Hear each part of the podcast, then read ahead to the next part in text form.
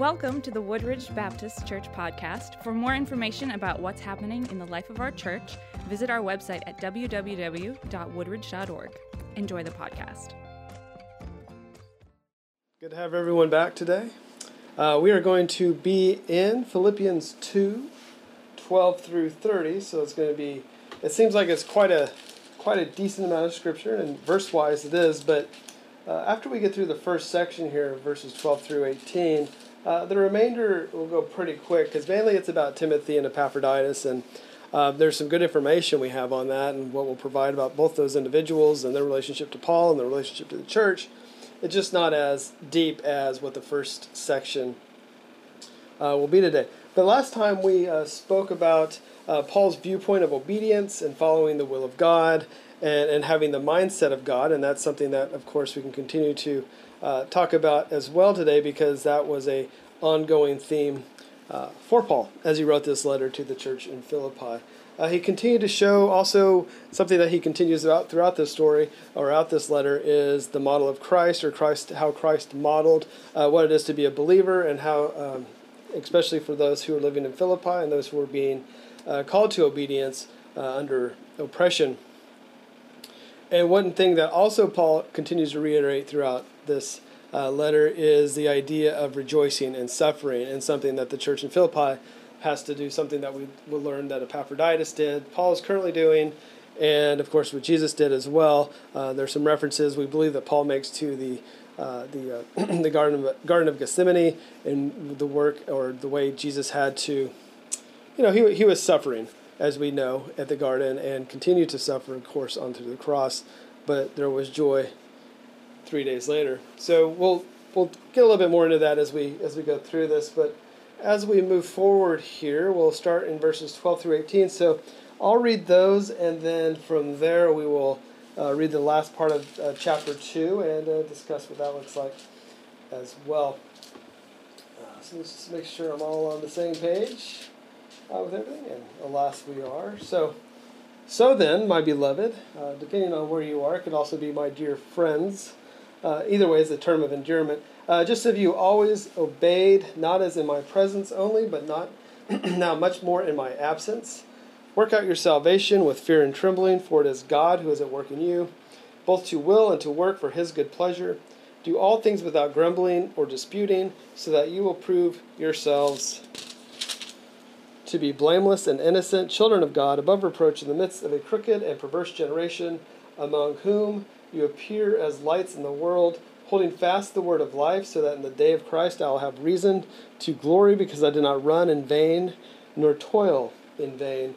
But even if I am being poured out as a drink offering upon the sacrifice and service of your faith, I rejoice and share my joy with you all.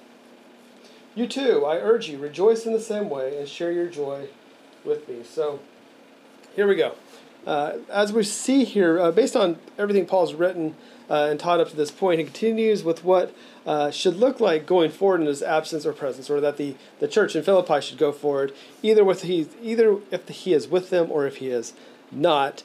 They should continue to be the light in the dark world, and that's what his hope is for them, and he rejoices in the idea and the hope that they will be doing that.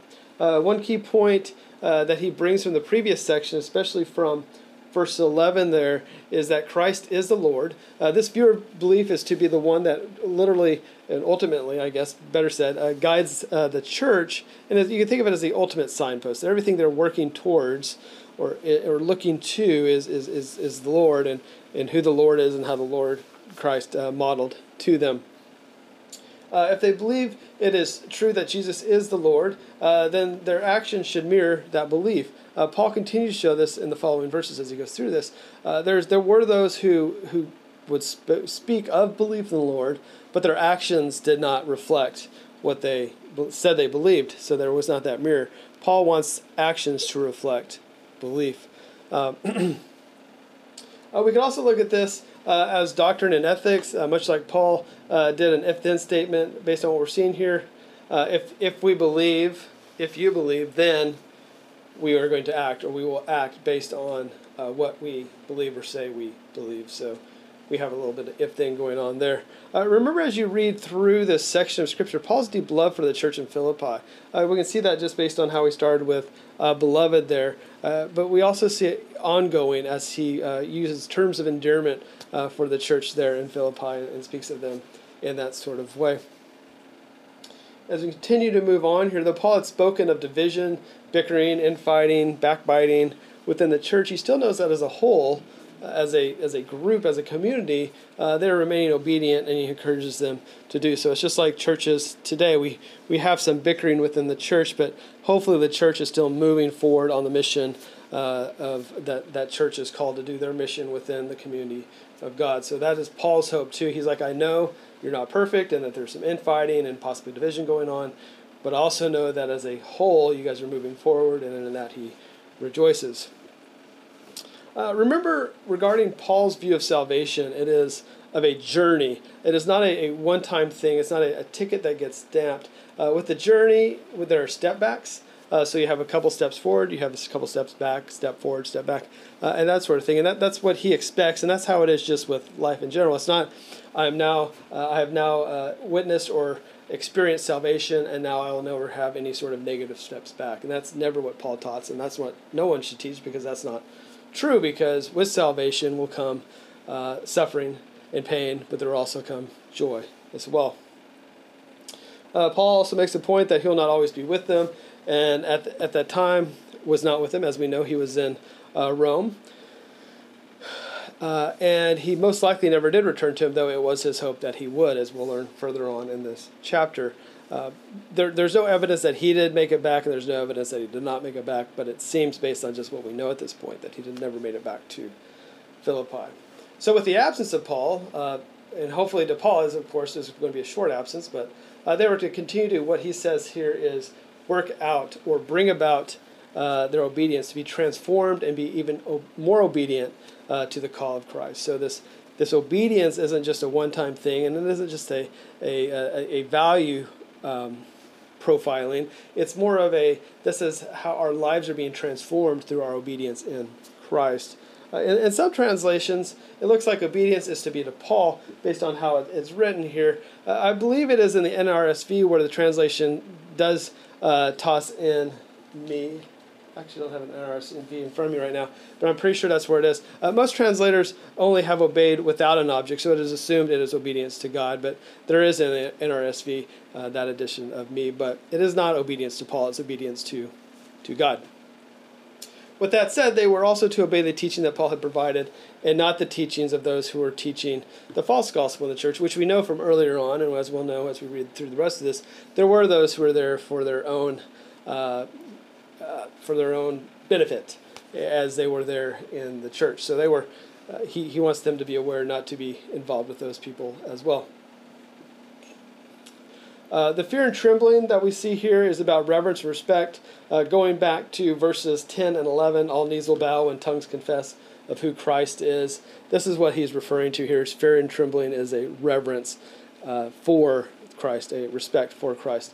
But not only for Christ, but also for the work they were called to do. It is a reverent work, and a work that is worthy, and a work, of course, any work that is worthy, it will require effort, and then with that effort, it will be also difficult.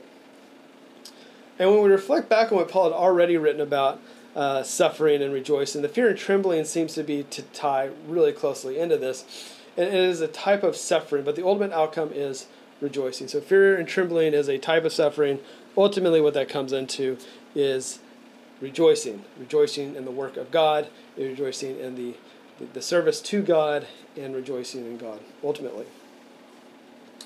Moving on here, let's look at verse 13. And what we see here, I can do all things through him who strengthens. Oh, how the heck? That's obviously not it. Jumped a page on me. Anyways, where to go? For it is God who is at work in you, both to will and to work for his good pleasure. I see this as a thing they can rejoice in here as well, where God is working into them, or better said, causing them to move forward, to function in the way they are to function as believers. He is shaping and transforming them. All of us as believers are constantly being shaped and transformed, and if you're having the same sort of thing going on that you had when you were in 5th grade Sunday school that you do now, you're probably not being transformed much. The Holy Spirit, you aren't allowing the Holy Spirit to work inside of you. And I'm not talking about the basics of that Jesus is our Lord and Savior, but which is the ultimate thing. And really there's no argument beyond that, or really in debate beyond that. It's more of everything around the doctrines and everything else around that, how that's shaped and how you respond to people, how you love others, how you love one another, how you love yourself, and how you ultimately love God. So our role as believers is to do the work of God. And in this situation, for what Paul's trying to communicate is, of course, the work of God is to spread the gospel, to spread the good news, to let people know what that is. For them to be obedient to their work, and by being obedient, that is like the incense or the scent of the sacrifice. It is pleasing to God. When, of course, it wasn't always pleasing to God. So if you remember going and reading the Psalms and, of course, other areas of the Old Testament, the sin of the sacrifice was not always pleasing to God because it was not done in a way that was obedient to God. It was done out of own self-desires and just kind of habit. When you have the use of the word work is in play here, it's not that they are to work for their faith. There's, of course, arguments about work and faith. The work is through the in-working of the Holy Spirit. The Holy Spirit working through us as believers, transforming us as believers. And through the work of the Holy Spirit, they are to be obedient in their own work. And like I said, we don't want to get into a faith works argument here because that's not at all what Paul is going with, though there is debate about what Paul said about faith and works and what James said about faith and works. And I've got a James study that I've done on that. We've already talked about it, and a Acts study that we've talked about that as well. So if you want to go see those, you can. I would encourage you to do that. Whose good pleasure seems to be for the pleasure of God's. One idea could be with this, that God is working in the church of Philippi so that they may have goodwill amongst themselves, so the Holy Spirit working amongst the people there in the community, which we believe that to be true, allowing for a unified fellowship, which is obviously one of the goals here based on how the church reflects the glory of God. If they're not unified, they are certainly not reflecting the glory of God. If we today in our own churches are not unified and loving one another, we're surely not showing the glory of God. So again, the inworking of God within the community is enabling and empowering the community, of course, ultimately leading to that pleasure for God. The other option that we could be dealing with here is God's own pleasure beyond just that of the community. This is not about God being self-absorbed, which some people would say it could be, because a lot of people think that God is self-absorbed based on some of the stuff that they've incorrectly read, but instead tied up with a fatherly love that finds pleasure in the salvation of his creation. So as those who are fathers would understand this, even mothers, of course, too, but coming from a fatherly perspective, which is the only perspective I can come from, is that you see pleasure or find pleasure in the success of your children or the inner workings of the Holy Spirit of your children and the fruit that produces. There's that pleasure there, and I think that's the pleasure that Paul sees here, or that, yeah, Paul is seeing here related to God.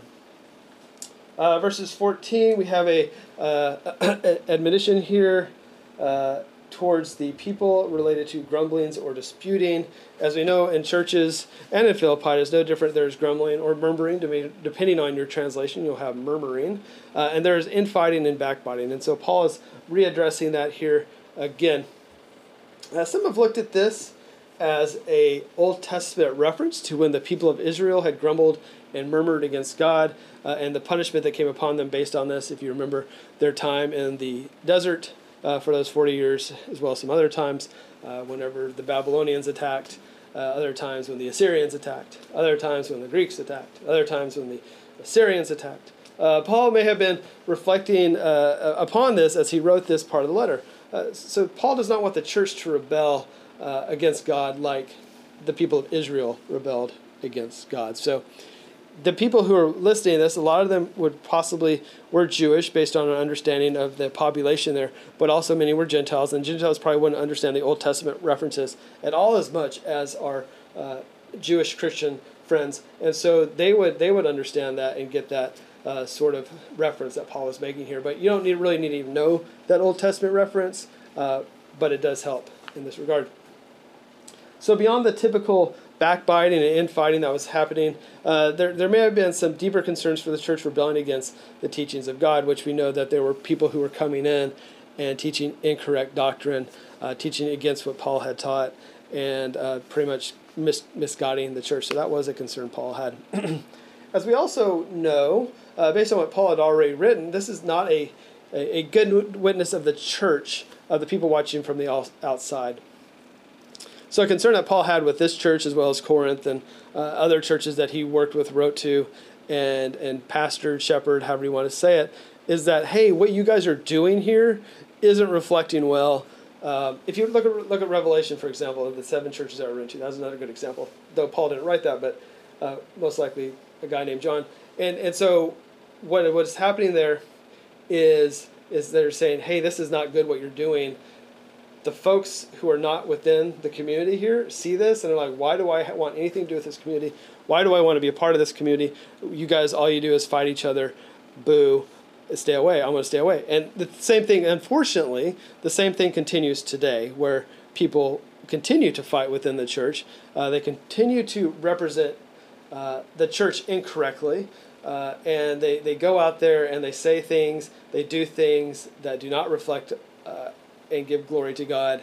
And then people who they think would want to come and join us are like, I want nothing to do with that. And so that was very much a concern of Paul's, and that's a concern, of course, we have today. Moving forward into verse 15, so that you will prove yourselves, I can turn the page, to be blameless and innocent, children of God, above reproach in the midst of a crooked and perverse generation, among whom you appear as lights in the world. So we have a community, and as a community and as individuals living amongst non-believers, they're to live in, this continues, of course, what Paul's saying, because it is a continuation of the sentence, to live in harmony and love, and no matter what their activity or occupation. We know this from when he says all things. So no matter who the person is, no matter what the person does, and no matter what their political beliefs are, you should love them and want to be part of and have them part of the community, want them to know the gospel. Now, when they change their mind and decide to follow and they want to become believers, that doesn't mean they have to change their politics. It just means that now they're part of they're part of the community. And it's okay that you don't agree on all the socio-political things out there, but we do believe on one thing. We believe in who Lord Jesus Christ is. So all believers in each and every circumstance should not dispute with each other or complain. There are several reasons that they should be blameless and without fault, and a couple that we'll list here are, one is that they are representatives of God, set apart, much like the people of Israel, so they should live as people who are set apart. And this is not a Calvinistic statement of those who are pre-chosen and those who are not chosen, which has been completely misrepresented over the years. But anyways, not even to that point. It is those who are set apart, so those who have decided within themselves to say, I want to be a follower of Christ. Those are now people who have been set apart. That's what we're talking about here. Another is that those on the outside, especially Roman officials and possibly even Judaizers and other related folks, were looking for reasons to take out this new sect. As we remember from the first week or two, we were talking about this, and I think it was actually the first week, and there was a debate of the Roman authorities of, is this Christian group, are they really still part of the Jewish tradition, or are they kind of their own sect?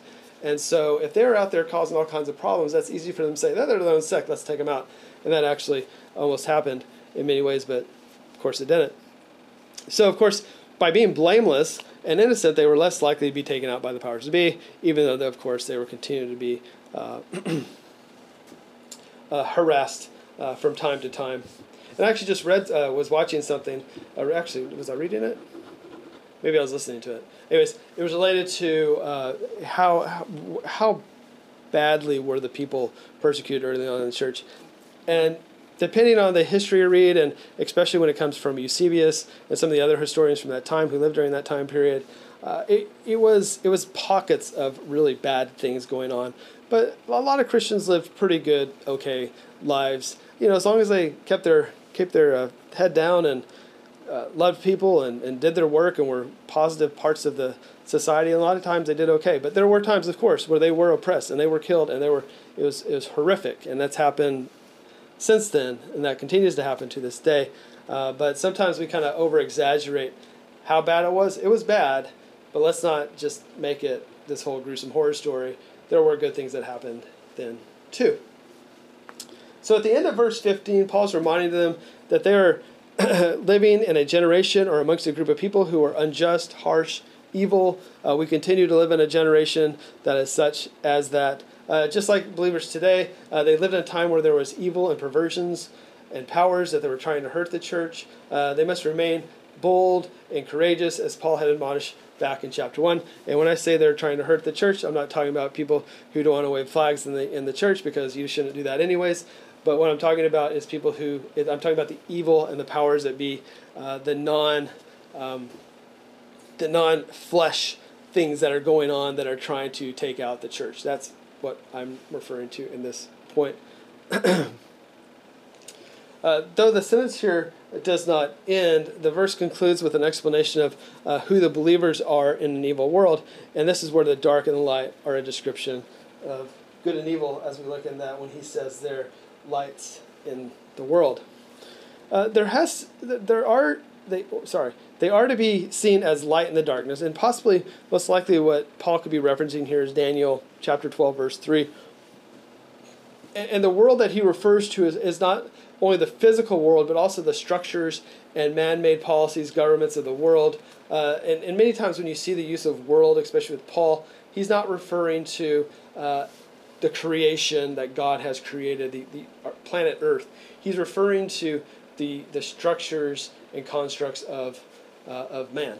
And that's what we see here. So when it says we will leave this world, or this world is not our place, or we're only passers through, that's true in that regard, as in the constructs and the governments and the evilness that we deal with here is temporary. The earth is going to be forever, based on Revelation and Genesis and other parts of Scripture that pretty much says there will be a renewal of heavens and earth, of the heavens and earth, not a destruction of it and a new one, but a renewal of the heavens and earth. So we have to think about world in that way. As we continue here into verse 16, Paul continues and yet transitions to the effect of their obedience will reflect upon him. But it is not a selfish comment that Paul is making here. It's not about him. You guys are going to make me look bad if you continue to do this or you continue to do that. Paul encourages them to hold tightly to the gospel. Their attention and focus must be on the message of God, and they must be steadfast, just like God is steadfast in his love for us. They must continue to push forward and continue to love all people. Remember that the gospel is about the good news. Well, that's what gospel means. It is the word that brings life to those who are dead. So those in the darkness are dead, and when you bring light into that darkness, they are allowed to come alive. And with them remaining obedient and doing the work that Paul had taught them to do, Paul will rejoice in the furthering of the gospel and the work that Paul did. The suffering that he and his going through was not in vain, because the church in Philippi is spreading the good news. That's what his concern of going in vain is. The work that I've done through Christ, through the Holy Spirit, I don't want that to be work that was not used well, is his hope. Paul also rejoices because he has seen growth in the church. Even when bad habits cloud the movement forward, like I said, there are steps forward, there are steps back. There's a purpose to their work. What is their purpose? It is to spread the gospel. They are not just doing the work for the sake of the work to be busy. Sometimes we get a little busy in the church. Sometimes we just do things to entertain ourselves or to keep ourselves busy, or to many times is to run away from fear, pain, angst, that we don't want to deal with, so let's just stay busy, and we don't ever have to take a step back and deal with that. But that's beyond the scope of this lesson today. But let's not just do work for the sake of work. Let's not just be busy and to think that we're moving forward and entertaining people and think that that's disciple-making, when in fact it's just entertaining people. That's not the point. The point is to move the gospel forward. And through that, Paul is looking at the perseverance of this community as they move the gospel along. They're, like I said, they're to be steadfast. They're to live lives that are contrast with unbelievers. As we continue on here, verses 17 and 18, this is the last part of this section. This is an interesting phrase that Paul uses related to being poured out as a drink offering. But we can get some additional hints of what he means if you were to go back to 2 Corinthians 12:15, where Paul is saying here and there that he is willing to give away here, and there in 2 Corinthians. It's not just here and there. That he's willing to give away all that he is, all of his energy, all the way to the death, to help the Philippian church become what it is to be. He is willing to give it all up, just like Jesus, the ultimate model, gave it all up to be able to for the salvation of the world. He knows that he is giving his all, just like Jesus gave his all on the cross. He humbled himself in obedience and sacrifice for his creation, just like, and Paul's trying to do the same thing, humbling. He wants the church in Philippi to humble themselves. He wants them to be obedient. He wants to be the same way. So the statement of of humility, this statement of obedience is, again, Paul reminding them of the mindset of Christ and the mindset that they should have as well, to put one another first and to love one another fully. The second part of verse 17 here shows us again that this is where Paul finds his joy, or this is where Paul rejoices in knowing that his work was, again, not in vain, that the gospel continues to move forward and the church in Philippi remains obedient to the will of Christ. In verse 18, Paul brings in the Philippian church that they, along with him, should be joyful and rejoice in their suffering, and that the work that they're doing to further the gospel. So he again urges them to move forward with the gospel. It seems in the urging, Paul is giving them an imperative that as they are to look for joy and to rejoice in their work, though it is hard, they must not lose sight of the good that comes out of the work that they're doing, because many times, as you know, as someone who is a believer and working towards the goals that God has put in front of us, sometimes it is frustrating. Sometimes we don't see the fruit that we want to see. But then again, that's not our job to see the fruit of what we want to see. It is to continue to do the work of God and to rejoice in those who rejoice. Remember that the joy to Paul is not based on circumstances, but by the temporal and ephemeral. Joy is a frame of mind, grounded in the belief that God is working all things for good. So that's how Paul looks at joy, that things are going in the right direction. God is working in us and through us, and through this his creation, for all things good. All right, like I said, sorry about that, but like I said, the that first section that we just covered was relatively dense. As we go to the next piece here, it's quite a few more verses. It'll actually go much more faster, just because we're learning a little bit more about Timothy and Epaphroditus, and they're what we'd refer to as two other noteworthy models of believers in Christ. So let's go ahead and to jump into verses 19 through 30, and I'll read those, and then we will move forward. So, but I hope in the Lord Jesus to send Timothy to you shortly, so that I also may be encouraged when I learn of your condition. For I have no one else of kindred spirit who will generally be concerned for your welfare. For they all seek after their own interest, not those of Christ. We think he's referencing back to those in the church who are doing it for their own, out of selfless desires.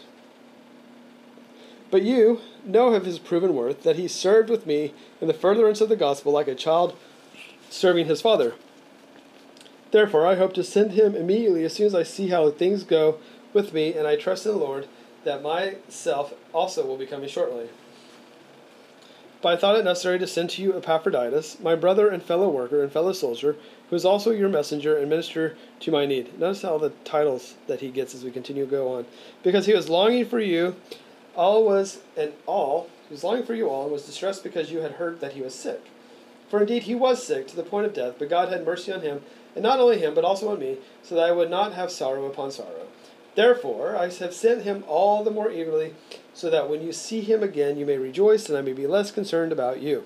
Receive him then in the Lord with joy, and hold men like him in high regard, because he came close to death for the work of Christ, risking his life to complete what was deficient in your service to me. Some people would say that in that last verse there, Epaphroditus is being compared to the death of Christ. And we'll explain a little bit more of that as we go a little bit further along. We'll get there. So there's two models that Paul highlights here. One, the first one, of course, being Timothy, who based on verse 19 is most likely somewhere in Rome or close proximity to Paul, who we believe to be in Rome, and possibly still under the tutelage of Paul, probably still getting guidance from him, advice, probably not the 5 best ways to be a Christian, but true, good stuff. Good stuff about to grow spiritually, how to grow as a pastor, as a shepherd, because that was what Timothy did a lot of times. He was a shepherd for the church. So we know that there's a whole lot we know about Timothy. Again, I've done the pastoral epistles on Timothy, so if you want to go back and see those, we have a record of that. And then also in Acts, we have some information on Timothy as well in those videos. But anyways, with Timothy, we know that he is he was part Jewish and part Gentile, and we know some history of his travels, and most likely met Paul on his second missionary journey. He has, of course, a relationship with the Philippi church, just like Paul does, so they are familiar with who he is. So Timothy has been to Philippi at some point. The Philippian church know who he is, and so that's good to go. So it seems it is Paul's hope that he'll be able to eventually send Timothy, who will stay for a short while, and then Timothy will return to Rome and report back. What Paul is hoping to be encouraging news being, of course, that, hey, we've sent Timothy. He's helped kind of you guys get your stuff together and figure it out. Things are going forward again in a good way, and he'll come back and tell me all the great things you guys are doing. Paul thrives off of the encouraging news he hears from the churches that he has worked with, and it helps him to keep going. So that is something that why Paul would send Timothy or send Epaphroditus, to be able to continue himself to be encouraged, though he's locked up and not able to go, to be able to send these people to be able to do it. The surrogates. I guess you could call them the surrogates if you would like to. Timothy is also to take words of encouragement from Paul, along with Epaphroditus, as we'll see here, as we saw there in verse 25. Note that the use of the word hope here is more than wishful thinking or a preference, but instead Paul uses hope here and in, I think it's verse 23, it means a confidence of future outcomes based on personal and communal relations with God. So it's a pretty deep hope. It's more than just, hey, I hope you have a good day. It's more of, I hope that through our communal relationship with God, I know all things will work out. And I have hope that all things will work out. It is his expectation and sincere belief that what he is writing will come to full fruition someday. His hope is in the Lord and the Lord only, as we know this, that his travel plans depend on the will of God. We know that from 1 Corinthians 4:19, an empowering spirit, which you know from this book, letter, chapter 1, verse 19, and from Philemon, a praying people, which is Philemon 22. As we look at verses 20 and 21, Paul reminds that the church of Timothy is another model for them to follow, who is like-minded with Paul, just like-minded with Christ. So they have the same mindset. Again, that continues on as it's continued on through this letter,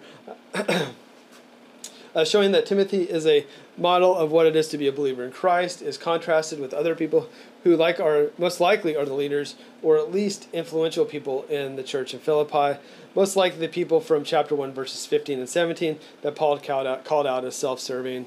Though they do proclaim Christ, they're self-serving in why they do it. It's probably for their own gain, most likely monetary gain. And these people, of course, so as Paul contrasts, are not of the same mindset as Timothy, this person that he's sending for them to look to model after. Again, this points back to earlier contrast that Paul makes between those who are of selfish ambition and those who are like Christ, humility, obedience, and selflessness versus those who are selfish and full of self-ambition. Paul and Timothy both rejoice as they are like-minded in the success of the Philippian church. That is their ultimate goal. And they both mourn in the division that Paul had spoken of earlier. They're both fully committed to the ministry of Philippian church. The division I'm referring to, of course, is the division that they had heard of within the church.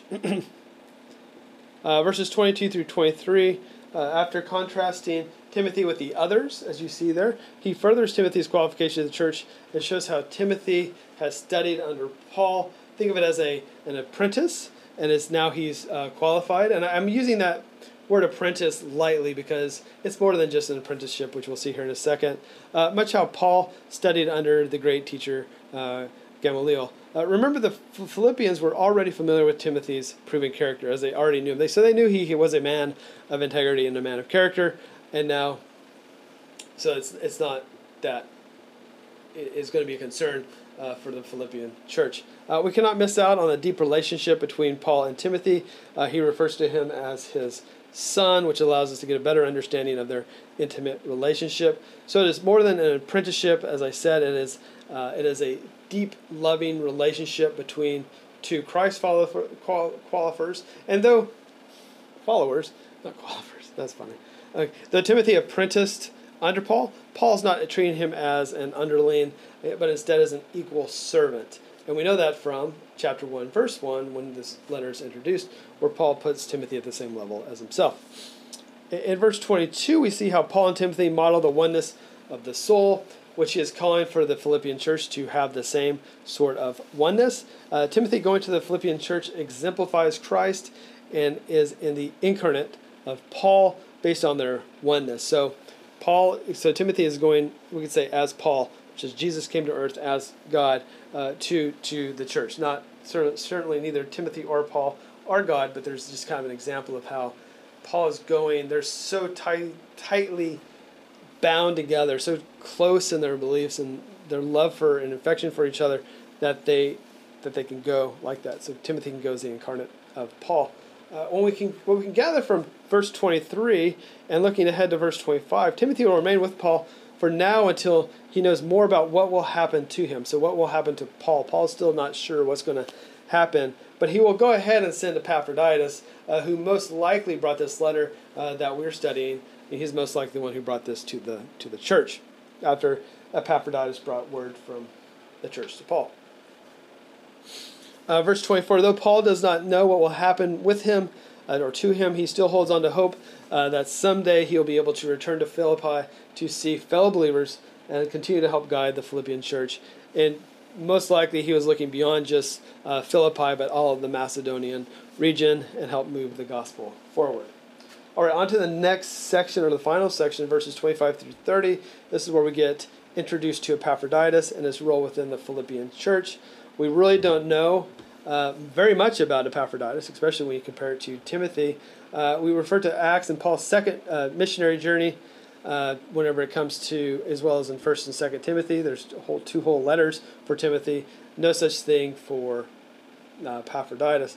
There are many times that the name Epaphroditus is used throughout Greek texts, not only in the Bible, but other Greek texts at that time. Apparently, it was a very popular name. Eusebius mentioned a person by the name of Epaphroditus, who most likely is not this Epaphroditus, but he's only mentioned here in the letter of Philippians, so we know very little about him. We know that his name, the name Epaphroditus, is from the name of I just completely went blank. It's a prophet, Aphrodite. Sorry about that. It means lovely or handsome and even charming, a common name. Of course, like I said, the Greco-Roman world. We know he's from Macedonia. We know he's a Gentile, and we know he's a Christian. He was a leader in the Philippian church and sent a messenger to visit Paul and to take him gifts, and Paul was imprisoned in Rome. So verse 25 continues, though Timothy, Aphrodite. I can say it all now, Aphrodite. Okay. Though Timothy will stay for now, once the letter is complete, Paul will send Epaphroditus, or better said, return Epaphroditus, back to the church in Philippi. And remember, that's where he is originally from, based on what we know. Notice here how Paul gives Epaphroditus 5 different titles, probably better said labels, identifiers even. None of them official as an officer in the church or an official role within the church. But to explain the work that Epaphroditus has been doing, as well to show how this is deep relationship and bond between Epaphroditus and Paul. One of the titles stands out is the one of soldier. He only uses this term here and in Philemon. Some would say Paul used it as a strict cord in Philippi. He used it because Philippi was a Roman military colony, and the people would understand what that meant and what a soldier was and what that was like. He is not using this as in a way of he's coming back with a sword to slay all the bad people. He's coming back and he's going to be really mean to people, or he's going to blow them up, or whatever. He's coming back with that integrity and character and focus of a soldier working with them.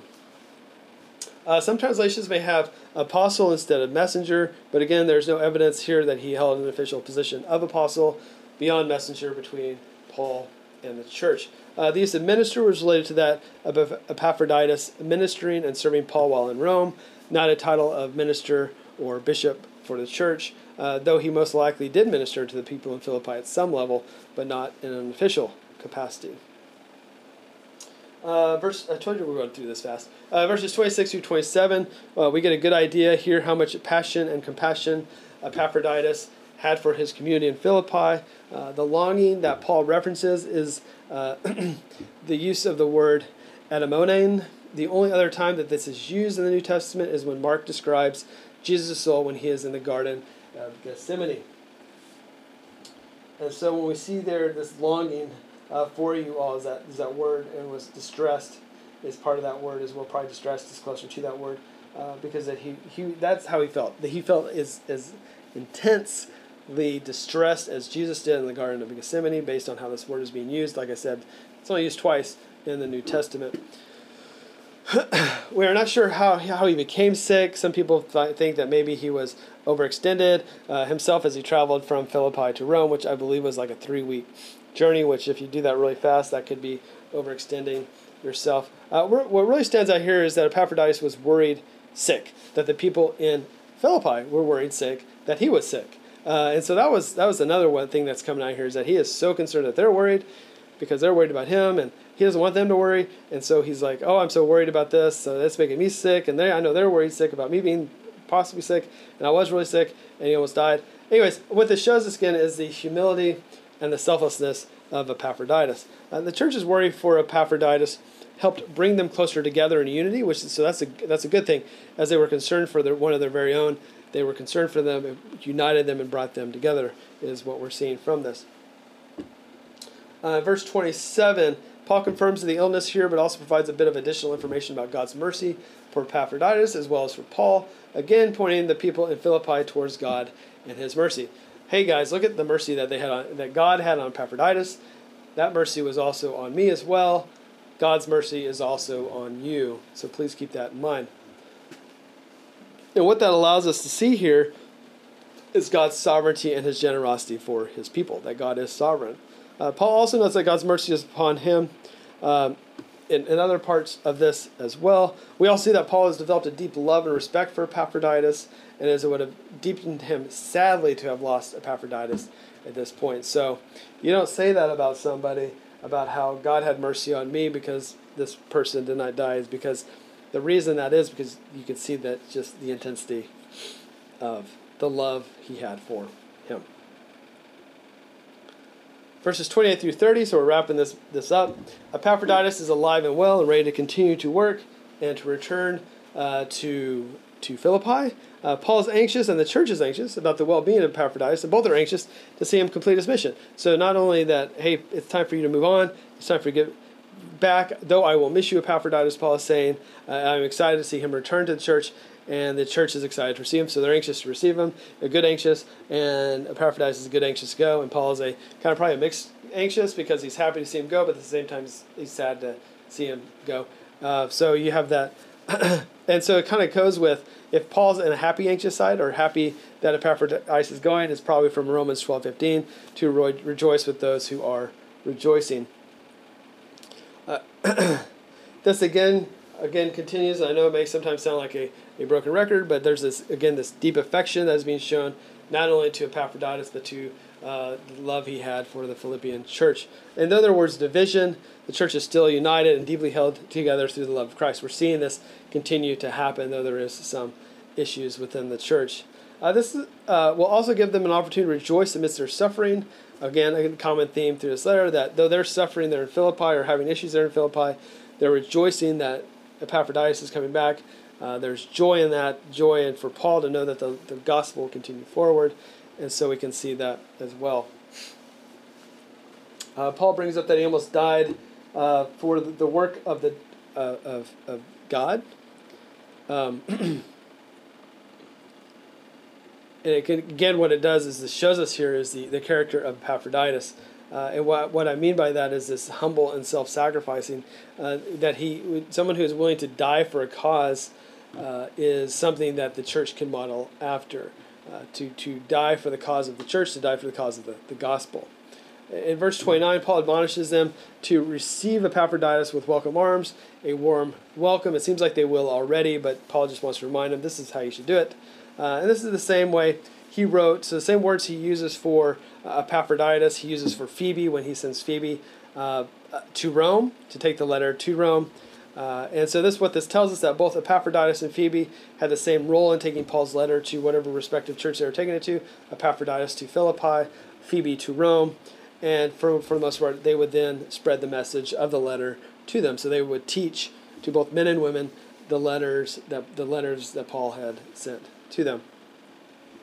The work of Christ in verse 30 is what Paul refers to as a gift that Epaphroditus brought to Paul from the Philippian church. This is the monetary gift, but it was more than just a monetary gift to Paul, but a spiritual gift showing the love that the church had for Paul.